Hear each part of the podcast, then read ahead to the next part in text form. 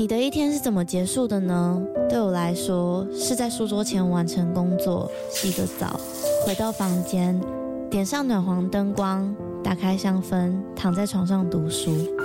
这时候有个可以稳定支撑身体的床垫真的很重要。德国 Emma Hybrid 独立筒床垫陪伴了我好几个夜晚，习惯侧睡的我起床也不再感觉到腰酸背痛。而且还有一点很重要的是，在换了床垫之后，我们家的狗狗半夜在旁边动来动去，我也都没有被吵醒过。德国 Emma 是欧洲销量第一，获得超过七十五项国际奖项的床垫品牌。现在他们在官网有母亲节的优惠，还可以使用我的折扣码 Lily 八八八再打九折。那如果你买了不喜欢怎么办？放心，他们有提供十年保固、一百天的免费试睡服务。大家好好睡吧，晚安。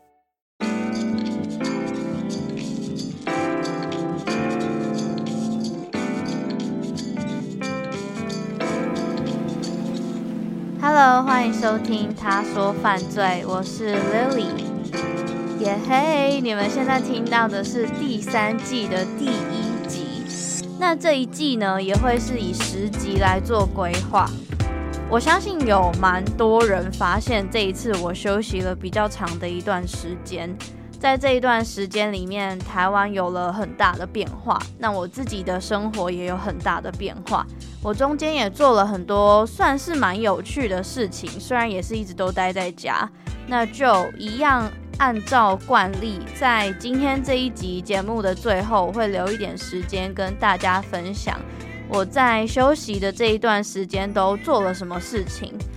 那就直接进入今天的案件好了。我知道大家也等了很久了，大家也等不及了。那我们就直接开始喽。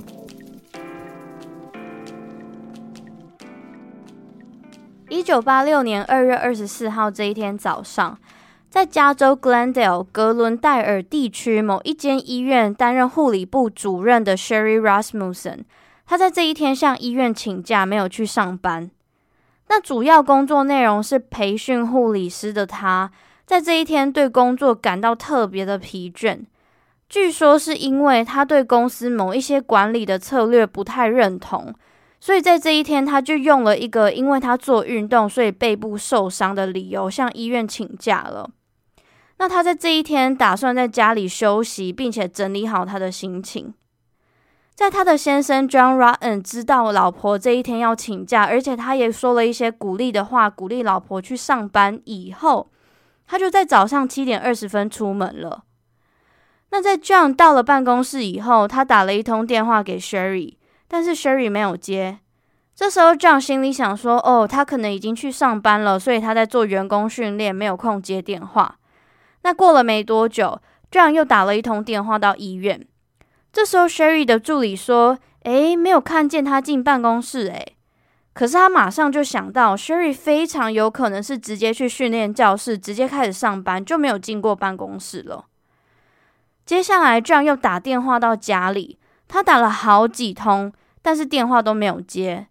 不过电话也都没有转接答录机。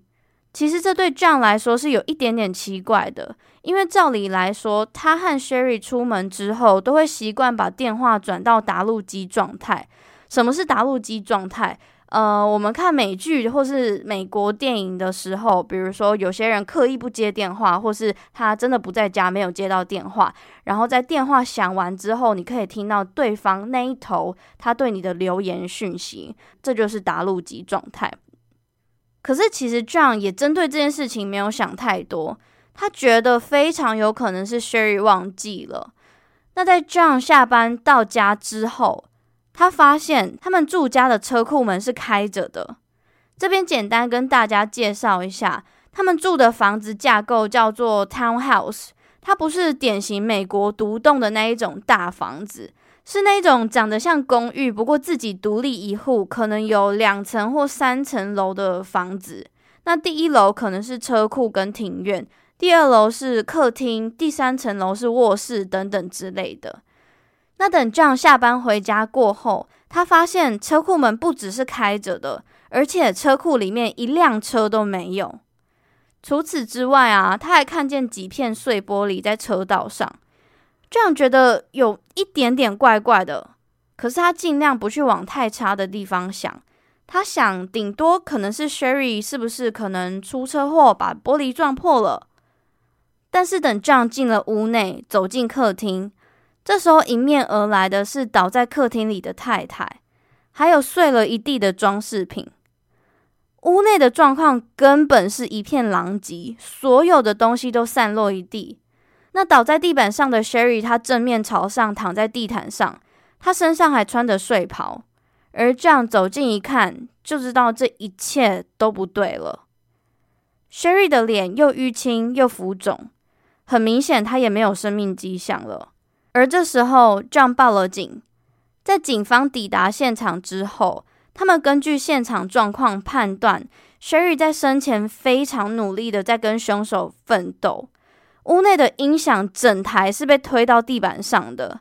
阳台的玻璃门碎了一地，不只是这样子而已，地板上还有大量破裂的瓷器，以及应该要镶在墙壁上的橱柜门，全部通通都破碎一地在地板上。警方按照现场杂乱的状况判断，这非常有可能是一场入室抢劫案，而且凶手还可能不止一个人。他们推测凶手是从没有锁上的大门，或是从车库门进到屋子里面的。而在 Sherry 看见凶手之后，他非常用力的抵抗凶手，在扭打的过程中，凶手拿起了装饰的瓷器往 Sherry 的头上一敲，而这一敲让 Sherry 昏过去，失去了反击的能力。在这之后，凶手才趁这个机会对 Sherry 开枪，导致死亡。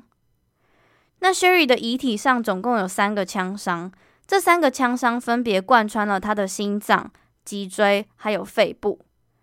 那在经过专门侦办凶杀案的探员调查之后，他们可以知道凶手用的子弹是点三八口径的子弹。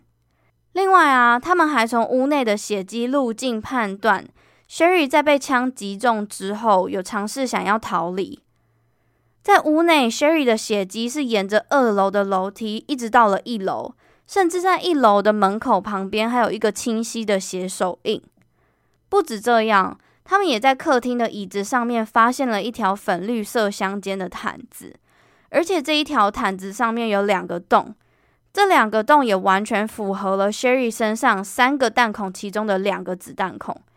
由此我们可以推测，凶手是拿着这一条毯子裹在枪上，对着 Sherry 开枪的。那这个主要目的是要降低开枪所制造出来的声音。另外，他们也发现了一个非常关键的证据。也就是在 Sherry 的左手手臂上面有一个非常清晰的齿痕，调查小组也针对了这个齿痕采了 DNA。但其实整起案件有一个非常奇怪的点，虽然警方说是入室抢劫案，但是他们发现屋子里面所有珍贵的物品根本都没有被拿走，凶手唯一带走的是 Sherry 的车子，一台白色的 B N W。有没有可能是因为凶手跟 Sherry 扭打的时间太长，所以在他杀害 Sherry 之后，他就紧张的逃走，他就慌张的离开了。那讲完案发过程之后，来讲一下这整起案件的后续调查。我想大家应该知道，Sherry 的左手手臂上的那一个齿痕是一个非常关键的证据吧。这个齿痕除了可以拿来验 DNA 以外，还可以拿来比对 dental record，就是牙齿的模型记录。那我想大家应该会觉得，有采集到 DNA，那应该就可以比较简单容易破案吧？可是不要忘记，这是一九八六年的案子，DNA 的相关鉴识也要在接近十年过后才发展出来。所以基本上，这个 DNA 在当时完全不能算是一个关键的破案证据。接着，在案发一周过后，那辆被偷走的白色 BMW 也在案发现场的附近被发现，车上有一些指纹，有血迹，也有一撮棕色的头发。外加警方在调查的过程中发现，在 Sherry 这一起案件发生的前后。同一个社区里也有几起入室抢劫的案件发生。当时据说凶手是两位拉丁美洲裔的男性，而且在他们犯下的入室抢劫案里面，其中一起，他们性侵了一位女性。等于说这件事情稍微可以佐证了调查小组把这一起案件导往入室抢劫案的方向调查。不过啊，其实 Sherry 的先生 John 身为他的同居人，也是第一个发现 Sherry 死亡的人。他让人很难不去联想他跟这一起案件有没有关联。那其实警方也不是省油的灯，警方也不是没有去考虑到这一点。但是在警方对比了 John 当天的行程，还有 John 的证词，都跟他陈述的相符，也完全没有落差，所以 John 很快就被排除嫌疑了。那他也很快的在这一起案件发生没有多久之后，就搬离了洛杉矶。可是啊，这整起案件的调查过程中，还有一位不是警方，而是 Sherry 的爸爸列出来的嫌疑人。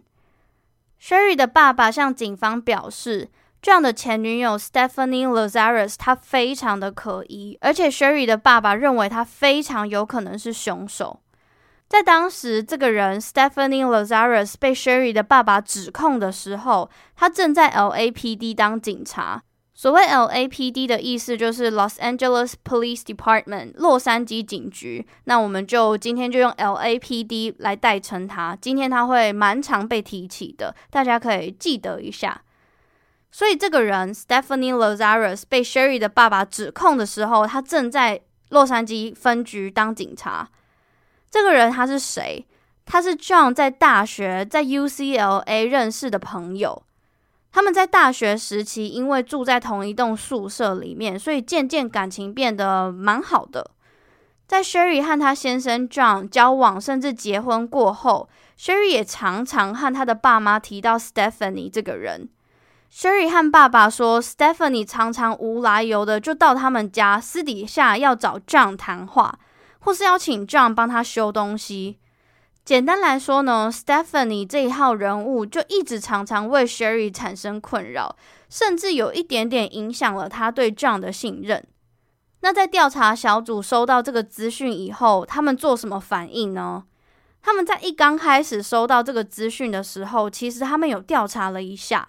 他们先跑去问 John 这件事情是不是真的，是不是就像 Sherry 爸爸说的一样，Stephanie 这一号人物常常让他们的婚姻感情中感到困扰。但是 John 表示，他对 Sherry 一直因为 Stephanie 这个人困扰这件事情，他不知情，他完全不知道，他也没有听过 Sherry 抱怨或是说过相关的事。那这个线索也因为 John 否认，所以就这样被略过了。这时候，调查小组在查证了之后，还是主要把这一起案件朝向了入室窃盗案侦办。加上在这一起案件发生的时候，一九八六年左右，当时洛杉矶的治安问题猖獗，那时候警方忙着管理城市里面的帮派问题，还有毒品问题，所以他们根本没有办法花太多心思在破解这一起好像很难掌握到凶手的案件。而且啊，这起案件跟帮派毒品案件相比之下，小小的入室抢劫案就没有那么重视，也不需要那么重视，所以这一起案件就这样子渐渐的沉寂下来了。虽然它还是一起未破解的案件，它还是一个调查进行中的案件，可是也因为没有太多的进展，就成为悬案了。可是这时候有一个人没有放弃，他是 Sherry 的爸爸。他不只是提高了破案的悬赏金以外，他还以 Sherry 这一起案件作为基础，去协助拍摄当时非常有名的真实犯罪电视剧，叫做《Murder One》。而且 Sherry 的爸爸，他一直一直秉持着自己的女儿，并不是只是被一个随机的入室抢劫凶手谋杀的，他觉得这个人一定有非常强烈的目的性，所以他一直不断联络负责这一起案件的长官。可是呢，他就只被冷冷的回应说：“你看太多电视了。”时间来到了一九九三年，这一起案件发生了七年过后，当时 Sherry 的爸爸在媒体上面读到了 DNA 检验技术的出现，所以他主动向警局提出要去检验案发现场收集到的那个齿痕的检体。可是 Sherry 的爸爸最后也被用单位预算不足这个理由拒绝检测。那雪宇的爸爸这时候也觉得没关系啊，没钱我出啊。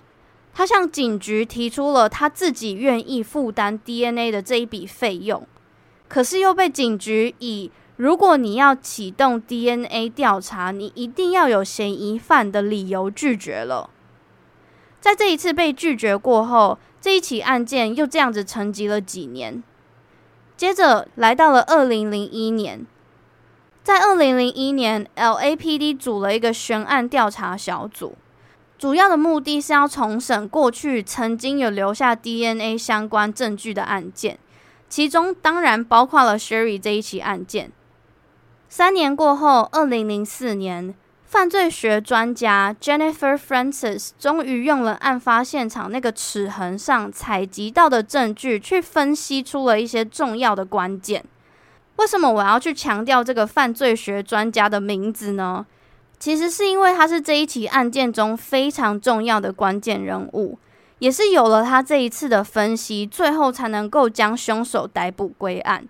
那虽然这位犯罪学专家在分析过后，没有在 FBI 的资料库里面找出正确凶手的资讯，但是啊，他从那一份简体的分析里面发现，这个样本是女性的 DNA 样本。不过，这个分析结果也没有办法排除这一起案件并非入室抢劫案。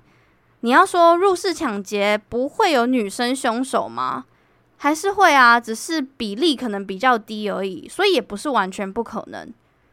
那就这样子，又几年过去了，到了二零零九年，案发的二十三年后，当时洛杉矶的治安逐渐好转，平均案件数也已经下降到让员警们都有空间去调查过去所发生的案件。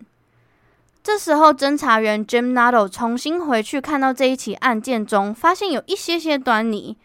我想这时候讲到这里，大家应该想说：“哈，这一集人名好多，我都会搞混。”我跟你们说，只要想到我刚刚讲的这个人名 Jim Nuttall，他就是一个从中出来又要重新救援这一起案件的一个关键人物，一个洛杉矶警局的侦查员。大家只要记得这一件事情就好了。那这个人呢，他在看过去的记录中，发现有一些些解释不了，有一点奇怪的地方。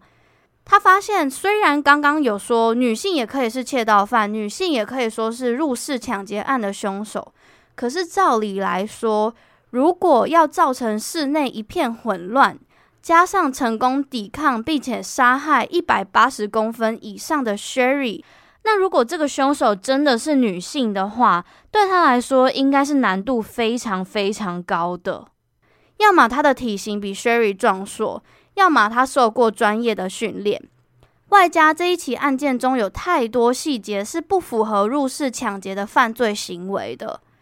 第一，通常入室抢劫不会发生在白天，但是这一起案件发生在早上十点左右。第二，屋内珍贵的物品都没有被拿走，光是这两点就让他匪夷所思了。于是，这位侦查员把这一起案件拿给他的主管，跟这位主管讨论。那在这一位主管知道了这一起案件之后，他又派了另外两名侦查员一起去调查 Sherry 的案件。那这三位探员呢，我就简单讲一下他们的名字，大家可以当做听听就好。虽然他们的名字在这一起案件中没有那么重要，可是他们这三位也是这一起案件破案的重要关键人物，所以我觉得应该要提一下他们。这三位探员 Jim、Mark、Pete，我就称他们为调查小组好了。他们从过去这二十三年的记录中，仔细的一页一页的详读。他们发现了，在案发现场那一栋屋子里，从一楼快到二楼的旁边，有一叠卡式录影带。我在猜。比较年轻一点的听众可能不太知道我在讲什么，嗯、呃，我简单形容一下这个卡式录影带是什么东西好了。它是一个比手掌大一点点的黑色长方形塑胶盒，那这个塑胶盒里面有胶卷，这些胶卷是拿来放电影用的。那这一叠卡式录影带呢，它们是一个一个的排列整齐的叠好在楼梯旁边的。不过，在这一叠录影带上面，有一个卡带，上面有个拇指印的血迹。可是这个血迹上面是没有指纹的。大家知道这代表什么吗？这代表凶手他在犯案的过程中是戴上手套的，他是非常缜密的。另外还有一点。大家还记得我刚刚有提到屋内的状况是非常混乱的，根本所有的东西都是散落一地在地板上的。但是没有道理，在这么混乱的案发现场，这么容易被震坏的一叠录影带们，他们是叠着整整齐齐的。所以我们可以推测，这些录影带它是事后被叠上去的。大家应该认同吧？我知道有点复杂。反正想象呢，在楼梯的旁边有一叠录影带，这一叠录影带是在这个乱糟糟的家里面少数整齐的东西。然后这些录影带上面还有一个指纹，所以这个录影带它是在事后一个一个被叠上去的。大家有懂吧？那另外还有一点呢、啊，在最前面有提到，根据案发现场判断。Sherry 当时应该是在无预警的状态之下被凶手闯入屋子内的。可是其实他们家是有安装警报器的。那这个新的调查小组，他们发现这个警报的电线是事先被剪断的。所以这个凶手他不是真的随机的选了一个随便的人家闯进去偷东西。好歹这个凶手他也是观察了一阵子，才知道哦，这个家必须要剪断电线吧。另外，大家还记得碎了一地的阳台玻璃门吗？这个门它是直接被子弹打中，所以碎掉的。这证明什么？这证明了其实凶手进了屋内之后，他的目的是非常清楚明确的，就是要把 Sherry 杀掉。最后，最后还有一点。也是最重要的一点，在这厚厚一叠累积了所有过去的调查记录中，里面有一点写着：一九八七年十一月十九号，和 John 确认过了，Stephanie Lazarus P.O. 是前女友。其实没有人知道这一句话里面的 P.O. 是什么意思，但是可以去猜测它是 Police Officer。警察的意思，也就是这一句话是和 John 确认过了，Stephanie Lazarus 警察是他的前女友。于是这个新的调查小组，他们就跑去问了 John。大家还记得 John 是谁吧？是这一起案件中的受害者的先生 John Rotten，。所以他们重新跑去找了 John 问这件事情。那 John 跟这个新的调查小组说。是因为 Stephanie 这个人，他过去一直被 Sherry 的爸爸认为是嫌疑犯，可是 John 他自己不觉得 Stephanie 会做这种事情，所以这时候新的调查小组他们的呃任务就非常的重要，他们的角色就非常重要了，所以他们打了一通电话给 Sherry 的爸爸，这时候 Sherry 的爸爸又再说了一次为什么认为这个人很可疑。等于说，这个新的调查小组，他们重新接受到了这一些资讯以后，就把这整起案件调查的方向转到了这一个 Sherry 爸爸认为的嫌疑犯，也就是自己的同事身上，也就是这个人 Stephanie Lazarus。那这已经已经是经过了二十几年过后了。这时候，这三个人新的调查团队，他们为了不打草惊蛇。他们也非常非常的小心去调查这一件事情所有所有的可能性，但是在调查这件事情，尤其是调查自己的同事，也是一位警察，他们是需要听别人的陈述，需要调过去的资料，甚至是去调查这个嫌疑犯 Stephanie 的背景等等的。可是这一些事情都是非常容易触动到在同一个单位里面的这位 Stephanie 这位嫌疑犯他的雷达，或是嗯、可能传一传就不小心传到他耳里了。那如果他真的是凶手的话，当他知道有人在调查他的时候，他应该会想尽办法帮自己辩护吧？而且他又是在这一个领域的专业，他一定会想办法把自己脱身。那如果他又不是凶手的话，这个调查小组作为专业的探员，他莫名其妙去怀疑自己的同事，感觉也是蛮奇怪的。所以有没有可能，如果他真的呃，Stephanie 他真的不是凶手的话，你又去怀疑他，他又被同单位的人怀疑，有没有可能造成他未来在工作上面的影响？所以这整起案件的调查，他们是要有多小心？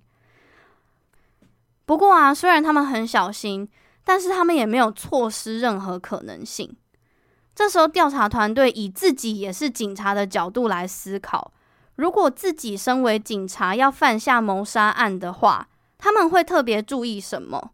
那这边为了能够比较简单理解，我就一点一点说明给大家听。第一点是，身为警察，如果他在犯案当天，他的上班时间是什么？于是他们跑回去调出勤记录，发现这位嫌疑犯 Stephanie，他在 Sherry 这一起案件发生的那一天，他是休假的。这就让他们联想到第二点：照理来说，警察在非执勤时间可以自己选择要或不要佩戴手枪的。但是如果呢，警察在非执勤时间没有正当理由使用配枪，他们是会有严重罚则的。于是他们又回头看了一下 Stephanie 当时注册在他名下的枪支。调查团队发现，Stephanie 在大学毕业之后合法买了一把手枪。那这一把手枪是 Stephanie 当警察之后的备用手枪。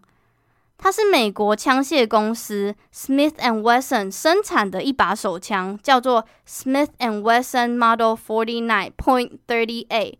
翻成中文就是史密斯威尔森 M 四九全碳钢制底把左轮手枪。哇，我再讲一次，翻成中文就是史密斯威森 M 四九全碳钢制底把左轮手枪。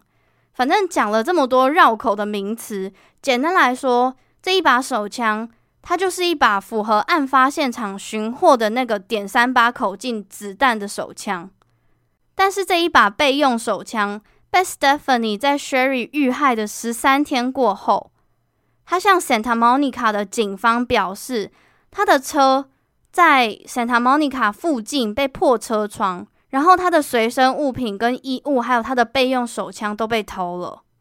我知道大家听到现在会想说，哈，所以怎么了？哈，我有点听不懂。反正呢，这一点也是符合了我们前面提到的。如果 Stephanie 她在非执勤时间也没有合理的理由使用单位配发的手枪的话，她会有严重的罚则的。所以他就选择用备用的，等于说他不会被罚，因为他用的不是警察局配给他的那一把手枪，而是他在大学上学的时候合法购买的这一把备用手枪。大家这样有懂了吗？而且他还很聪明的是，他在用完这一把手枪之后，他把这一把手枪丢掉了，然后再去挂失，等于说不会有人去怀疑这一把枪到底去哪里了，因为就他所说的，这一把枪是被别人偷走了。于是呢，在调查团队有了这一些怀疑之后，他们告知了指派这个任务给他们的主管，然后再一层一层的向上呈报。他们先是呈报了 Detective Commander 探员指挥官，简单来说就是侦查队队长。再来是 Lieutenant 探长，但我觉得这里比较像是中队长。那再来呢，再往上一层叫做 Area Commanding Officer 区队长，最后才到了 Deputy Chief 分局长。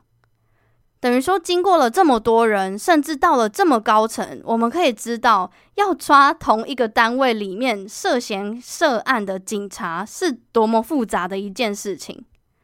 于是呢，在分局长知道了这件事情，甚至呃一层一层的主管都知道了这件事情，也都认为他非常有可能就是那个凶手的时候，分局长就马上授权去成立这个专案的调查小组。那这个调查小组也决定要去偷偷的得到他们的同事 Stephanie Lazarus 的 DNA。那也就在某一天，Stephanie 在商场买完东西、喝完饮料之后，他就把这个饮料杯随手丢在垃圾桶里面。但他不知道的是，埋伏在他背后的调查团队准备要拿这个杯子去比对案发当时齿痕留下来的 DNA 样本。那在跟大家分享 Stephanie Lazarus 他是怎么被逮捕之前，我想要花一点篇幅跟大家说他的背景，还有他跟 John 到底有什么关系。这就要让我们回到这一起案件发生的八年前，一九七八年。当时在 UCLA 就读机械工程系的 John 认识了在读政治学的 Stephanie。那这一段期间呢，他们并没有认为对方是彼此的男女朋友，但是就维持着互相陪伴、互相解决对方欲望的关系。这一段关系也就这样子一直维持到他们毕业。那在毕业之后，John 进入了制造业工作，Stephanie 则是进入了警察学院受训。在 Stephanie 受训结束以后，他到 LAPD 当 Highway Patrol 公路员警。那 John 呢？他则是在进入职场之后，在一九八四年的夏天认识了 Sherry，在一九八五年的十一月，他们两个结婚。但是 John 和他的大学同学 Stephanie 之间的复杂关系，也没有因为他和老婆结婚之后就结束了。那在 John 和 Sherry 结婚的前一年，在 John 的生日派对上面。在这一天，Stephanie 才意外发现，原来 John 有女朋友了。这个时候的 Stephanie 可以说她是难过的撕心裂肺。她在这一天的日记上面还写了：“发现这件事情真的很让我心碎，我真的真的很爱 John。”或是他也写着：“我发现 John 要结婚了，我真的没有办法集中精神上班。”甚至大学同学 Stephanie 还写信给 John 的母亲说：“我希望我和他的关系不会就因为这样子结束。我这辈子都不会理解为什么他要做这个选择。”那当时悲伤至极的 Stephanie，他还跑到 John 的公寓找他。在那一晚，他们两个发生了关系。这是 John 跟 Sherry 还没有结婚，但是已经订婚的这个过程中发生的事情哦。大家可以知道，这应该是现代渣男的一个概念。所以呢，在多年以后，John 他被问到这一件事情，他的说法是说，在那一晚，他要给他大学同学 Stephanie 一个交代。在这里，英文用的是 closure，类似是一个感情的终结吧，就是一个他希望他觉得做这件事情可以结束他们中间的这一段复杂的感情。而且啊，在 John 和 Sherry 交往、订婚、结婚的过程中，我刚前面有提到，Sherry 也一直觉得这个大学同学 Stephanie 给他的感觉不太对。呃，说具体一点，就是 Sherry 觉得 Stephanie 非常有威胁感，而且 Sherry 也常常跟家人反映这个大学同学的事情，所以他爸爸才会在第一时间。把凶手或是把嫌疑犯指向了这个大学同学 Stephanie。那这一位大学同学 Stephanie 到底造成了多少 John 和 Sherry 这一段婚姻中的困扰呢？我现在来分享给大家听。比如说，在 Sherry 和 John 结婚前，有一次大学同学 Stephanie 就带着滑水板到他们家，单纯要 John 帮他打蜡。当然，这时候 Sherry 就会觉得超级怪的吧。呃，应该会觉得哈，Hello，你来我家找我先生帮你做这种外面付钱可以解决的事情，或是你自己男性朋友可以帮你解决的事情，Sherry 就觉得超怪啊。而且他那时候其实也有跟 John 讲说，就拒绝他，不要帮他打蜡。可是即便是 Sherry 反对，但是 John 最后还是帮忙了，甚至类似这种状况还发生了不止一次哦。有的时候，在 John 去上班的时候，Sherry 一个人在家，他就会遇到穿着制服、腰上挂着配枪的 Stephanie 来访。那这个状况让 Sherry 感觉到非常的不舒服。他常常想象有没有可能今天状况是相反，有没有可能今天是他去上班，然后 John 在家，然后他们两个独处。可是当 Sherry 把这件事情跟 John 讲的时候，John 就只会说：“哦，我们只是朋友啦，或是哦，你真的想太多了。”这种话就是 让人很气耶，就是个渣男，气死了。而且啊，还不止这样子而已。大学同学 Stephanie，她也曾经到了 Sherry 工作的医院找他，跟他对质。具体对质什么？呃，我在报道中没有查到。但是这一切的一切，Sherry 都有跟他的家人，甚至是跟他的爸爸说，所以才在案发之后，他爸爸才会这么积极的据理力争，想要把凶手或是嫌疑犯的方向指往这个也在 LAPD 工作的员工。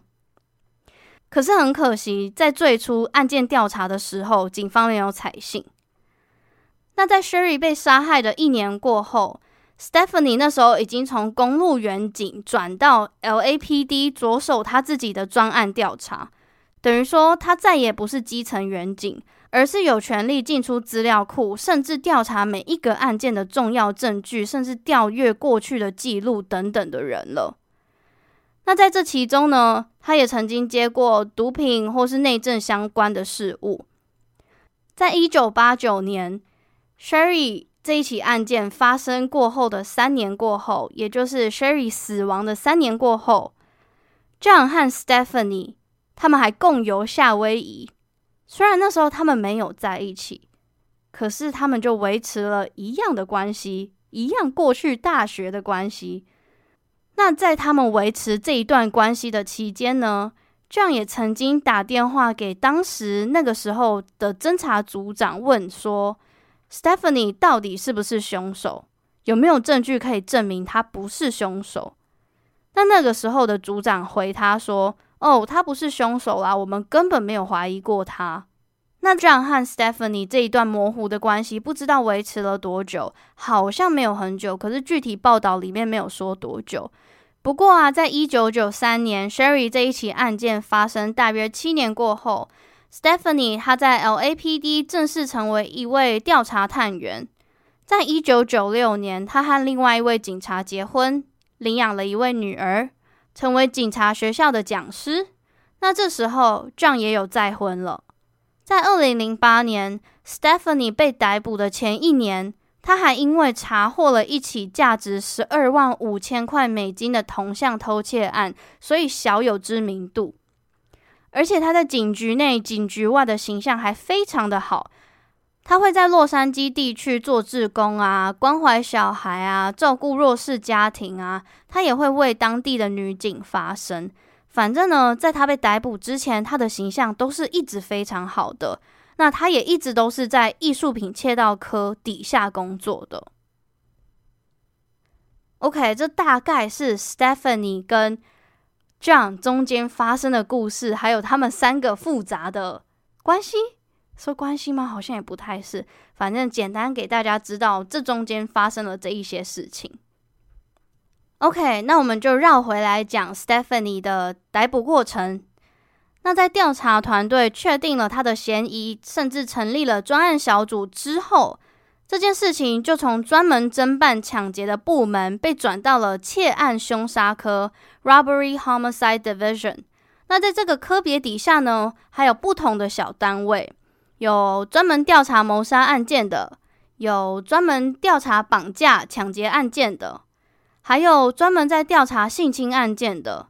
以及负责看监视器的证据调查组，那其中呢，也包含了 Stephanie 所在的部门——艺术品窃盗科。所以在二零零九年六月五号这一天，大约是 Sherry 这一起案件发生的二十三年过后，这时候 LAPD 洛杉矶警察局局里的长官打了一通电话给 Stephanie。说想要跟他聊一聊一些最近有关艺术品窃盗的案件啊，然后要求 Stephanie 从他的办公楼层到地下室设有监狱的楼层里面其中一间侦讯室，想要跟他聊聊。为什么这个长官会选择这个地点呢？是因为所有的员警在进入地下室这个区域前，他们有被规定必须缴交出身上的枪支。那刻意选这个地点，也是相对要去减少 Stephanie 用武器伤害别人或是伤害自己的几率。那在 Stephanie 从她自己的楼层到了地下室，而且也交出枪支以后，她进入到了约定的这个侦讯室。这时候她还没有察觉太多的异样，毕竟这个人已经是她很熟悉而且共事过好几次的人了。那在侦讯室里面有两名员警。他们跟 Stephanie 说，他们最近正在调查有关 Sherry 谋杀案的相关消息。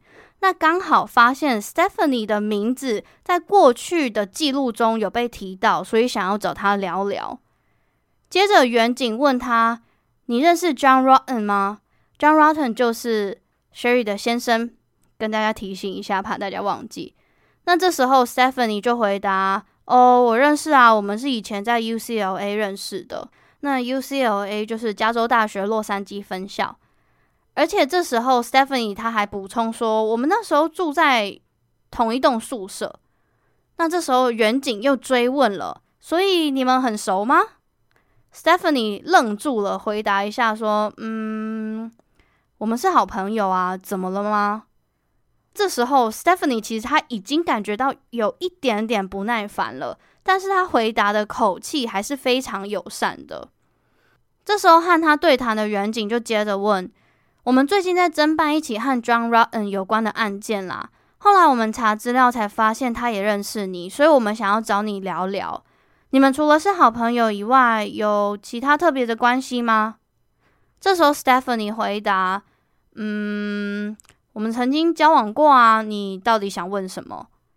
这时候，Stephanie 的表情已经开始有一点点变得严肃了。毕竟他问的算是比较私人的问题，而且他还不直接就是击中红心，要旁敲侧击的问。这时候，远景回答：“我们在调查跟他老婆相关的案件啦。你认识他老婆吗？”Stephanie 说：“呃，我们不算认识。”接着，这一位远景追问了 Stephanie 很多和 Sherry 有关的问题。他问 Stephanie 和 Sherry 有没有见过，知不知道他叫什么名字，在哪里工作。这时候被问完问题之后的 Stephanie 进入了一连串的深思。他在思考了一小段时间之后，他回答：“我可能有见过他吧，我不知道，真的过太久了。”那在这之后，Stephanie 也坦诚了他过去和 John 之间复杂的关系。最后这一段质询呢，就变得一来一往的。Stephanie 说，她记得 Sherry 是个护士，她记得 Sherry 被谋杀了。其实这整个侦讯过程，这一位对谈的员警都非常慢条斯理的把话题围在同一个地方打转，他也尽量让话题变得不敏感，可是他也不断的在找 Stephanie 的破绽，针对破绽一直追问。从最刚开始，Stephanie 一直强调已经过去太久了，所有事情我真的不记得了。可是透过员警一直努力不懈的在同一个话题追问，最后 Stephanie 也承认自己曾经到医院和 Sherry 对质过。那最后这一场对谈是在员警问 Stephanie 她愿不愿意主动提供 DNA 样本去做比对。这时候 Stephanie 她听到这一句话，她反倒是没有拒绝。他说了，嗯，maybe，可能吧。但他说完 maybe 之后，他冷笑了一下，说：“哼，也许我应该现在去请个律师了吧。”然后接着他就更不高兴了。他说：“你们到底什么意思？你们不是说找我是要问我艺术品的问题吗？干嘛现在又把矛头指向我？讲的好像我跟他一言不合，我就把他杀了一样。”接着随着气氛越来越紧张。Stephanie 就起身离开了侦讯室，但当他走到了走廊之后，他就被远警逮捕了。Stephanie 的诉讼要一直到二零一二年才开始，在诉讼的期间，John 也有出席当证人。他在诉讼里面提到他过去和 Stephanie 那一段复杂的关系，但他也说了，他从来没有觉得 Stephanie 是凶手。最后呢，花了几天的时间。Stephanie 的辩护律师也很努力的在帮他辩护，最后他被以一级谋杀判了二十七年的有期徒刑，到二零三四年才可以开始申请假释。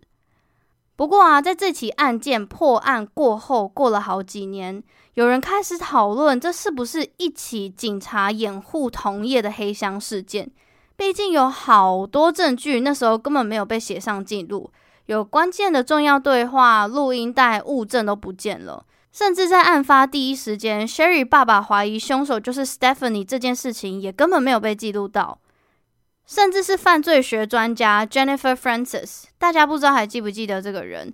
就是分析了检体以后，虽然没有破案，但是验出了 DNA 是女性的那一位重要关键人。他当初在重新调查这一起案件的时候，在文件的档案夹里面，他没有找到留下 DNA 的检体，就是那个齿痕裁剪的简体。不过，照理来讲，这一些证据它应该要被归类在同一份文件夹里面，然后放在冷冻柜，按照编号排好的。可是，这一位犯罪学专家 Jennifer，她当时是在冷冻柜里面的某一处发现这个简体，而且这个简体还是用牛皮纸袋装着的。那个时候，牛皮纸袋还有一点点潮湿了，上面没有任何的编号，而是写着 Sherry 的姓 Rasmussen。而且啊，后来 Sherry 的爸妈和这一位犯罪学家都有向 LAPD 提起诉讼，像是 Sherry 的爸妈认为案发当时警方非常不重视这一起案件，还有 Jennifer 也被主管游说不要擅自调查这一起案件，或是他常常在职场上被用言语性骚扰等等歧视。那这两个诉讼期呢，都非常的长。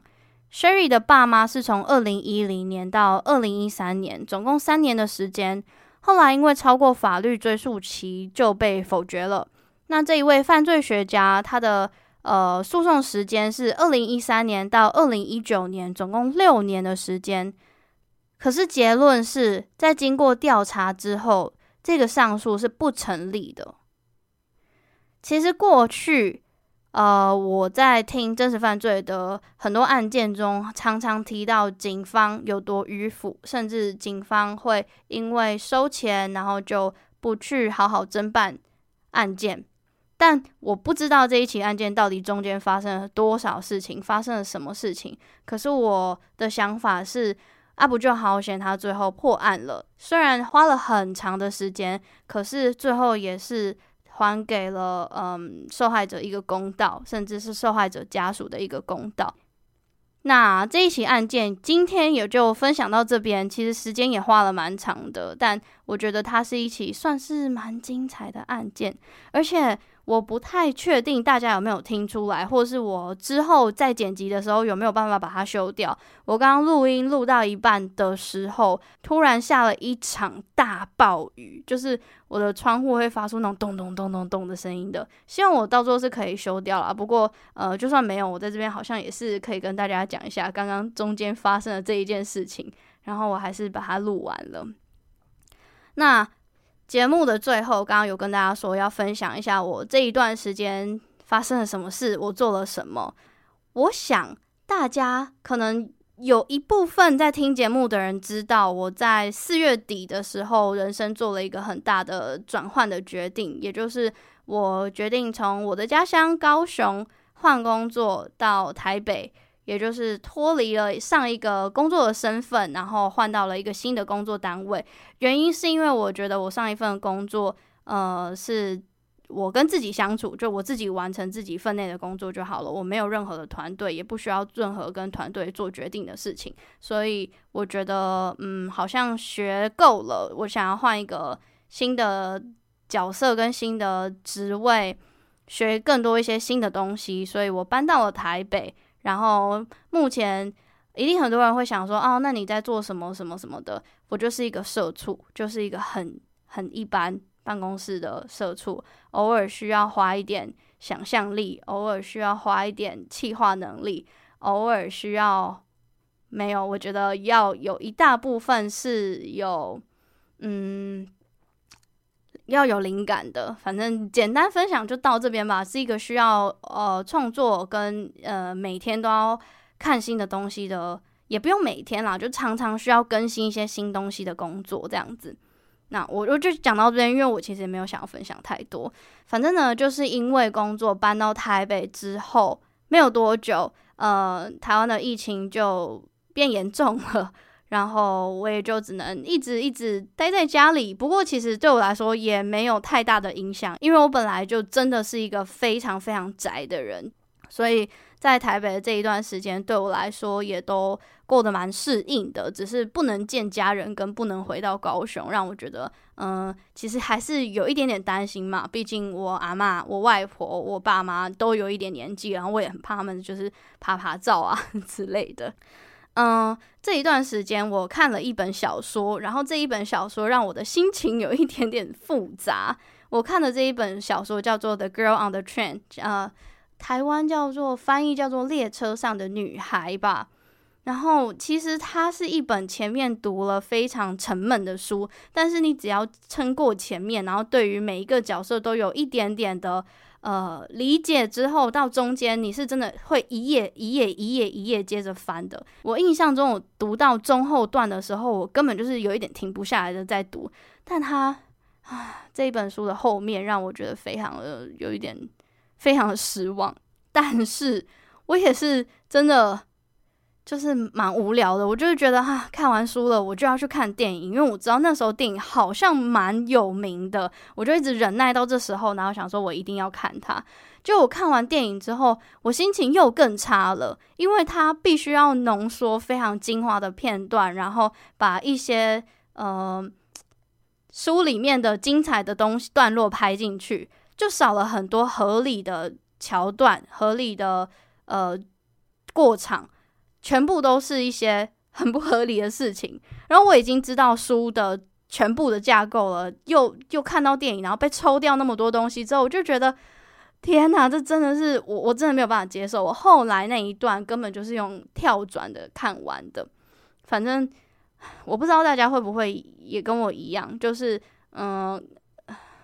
有的时候在看剧或看书的时候，看完如果是很好看的剧，看完就会觉得很空虚。但如果是中间很精彩，然后最后有一点差的剧的话，我就会有一点沮丧，而且不是难过的沮丧，就是觉得天啊，不要浪费我时间。我想大家应该知道，现现在有一些人心里想的应该是《冰与火之歌》吧，毕竟它耽误了很多人的青春。我看《冰与火之歌》，我是。呃，一次把它追完了，所以我还没有这种感觉。嗯、呃，然后在这一段时间，其实我也办过了一次线上看剧，就是大家先在呃家里自己看完我们指定的那一部剧，然后通常都是 Netflix，应该也就就只有一次，那一次就是 Netflix 的一部剧，然后我们就是全部的人集合到 Google me 然后讨论这一部剧的剧情这样子。哦、也还算成功吧。然后聊了两个小时，然后我那时候原本想说有空闲的话，我要再办第二次。结果在那之后，我的工作，呃，就是新的工作就 开始忙碌了起来了呢。所以我就一直没有时间办第二次。可是其实我觉得是好玩的，而且可以跟认识很多可能只有打字聊过天的人，然后听到他们的声音。所以我觉得，嗯、，maybe 以后有时间。呃，我会再跟大家说，就是有机会的话，有很多剧我都是存起来，一直没有看的，很想看。然后，其实我这边还列了一点，呃，我这一段时间还做了一个，呃，跨出舒适圈，应该是说跨出同温层的一件事情。可是这一件事情，我想要等到之后再跟大家分享。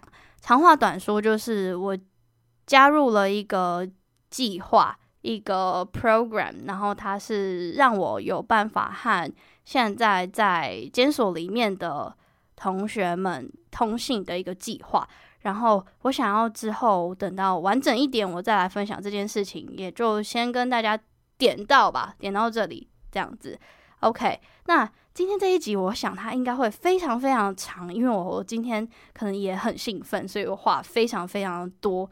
哦，然后最后想要跟大家讲一下，就是呃，我中间休息了这么长一段时间的原因，其实除了换工作，然后稳定新生活以外，我特别休息了长一段时间，我想要累积一点自己的稿件数，因为现在是没有办法完全自由控制自己时间的人了，所以未来很难不避免。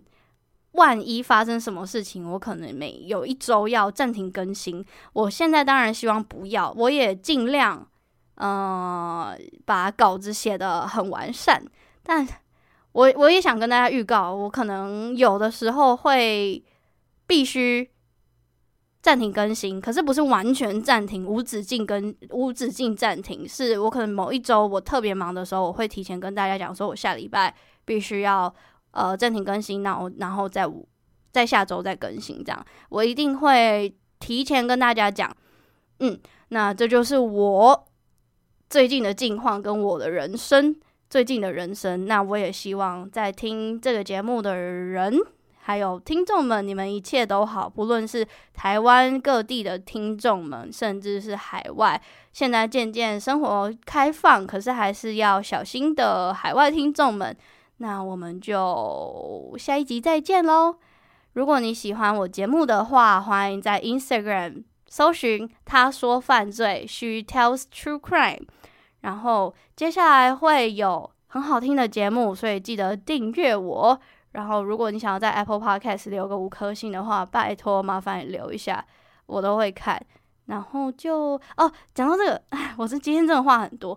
前阵子我在 Apple Podcast 看到一个非常非常长的留言，我看了非常的感动，但是我也还没有找到机会回复你。但如果你知道我在讲你的话，就是 Anyway，Thank you，谢谢你。我觉得那个留言非常振奋人心，而且它非常的长，就只有那个这么长的留言，所以谢谢你。然后就是。我们下一集再见喽，好吗？那就先这样子。呃，结尾是什么？啊，哦，no，忘记结尾了。OK，找到了。以上，如果你想要知道有关这个案件的资讯的话，欢迎你到 Instagram 搜寻“他说犯罪 ”，She tells true crime。那今天谢谢你的收听，也谢谢你愿意听《他说犯罪》第三季的第一集，我们就期待互相陪伴彼此吧。我是 Lily，我们下周一见，拜拜。I will see you next Monday，拜拜。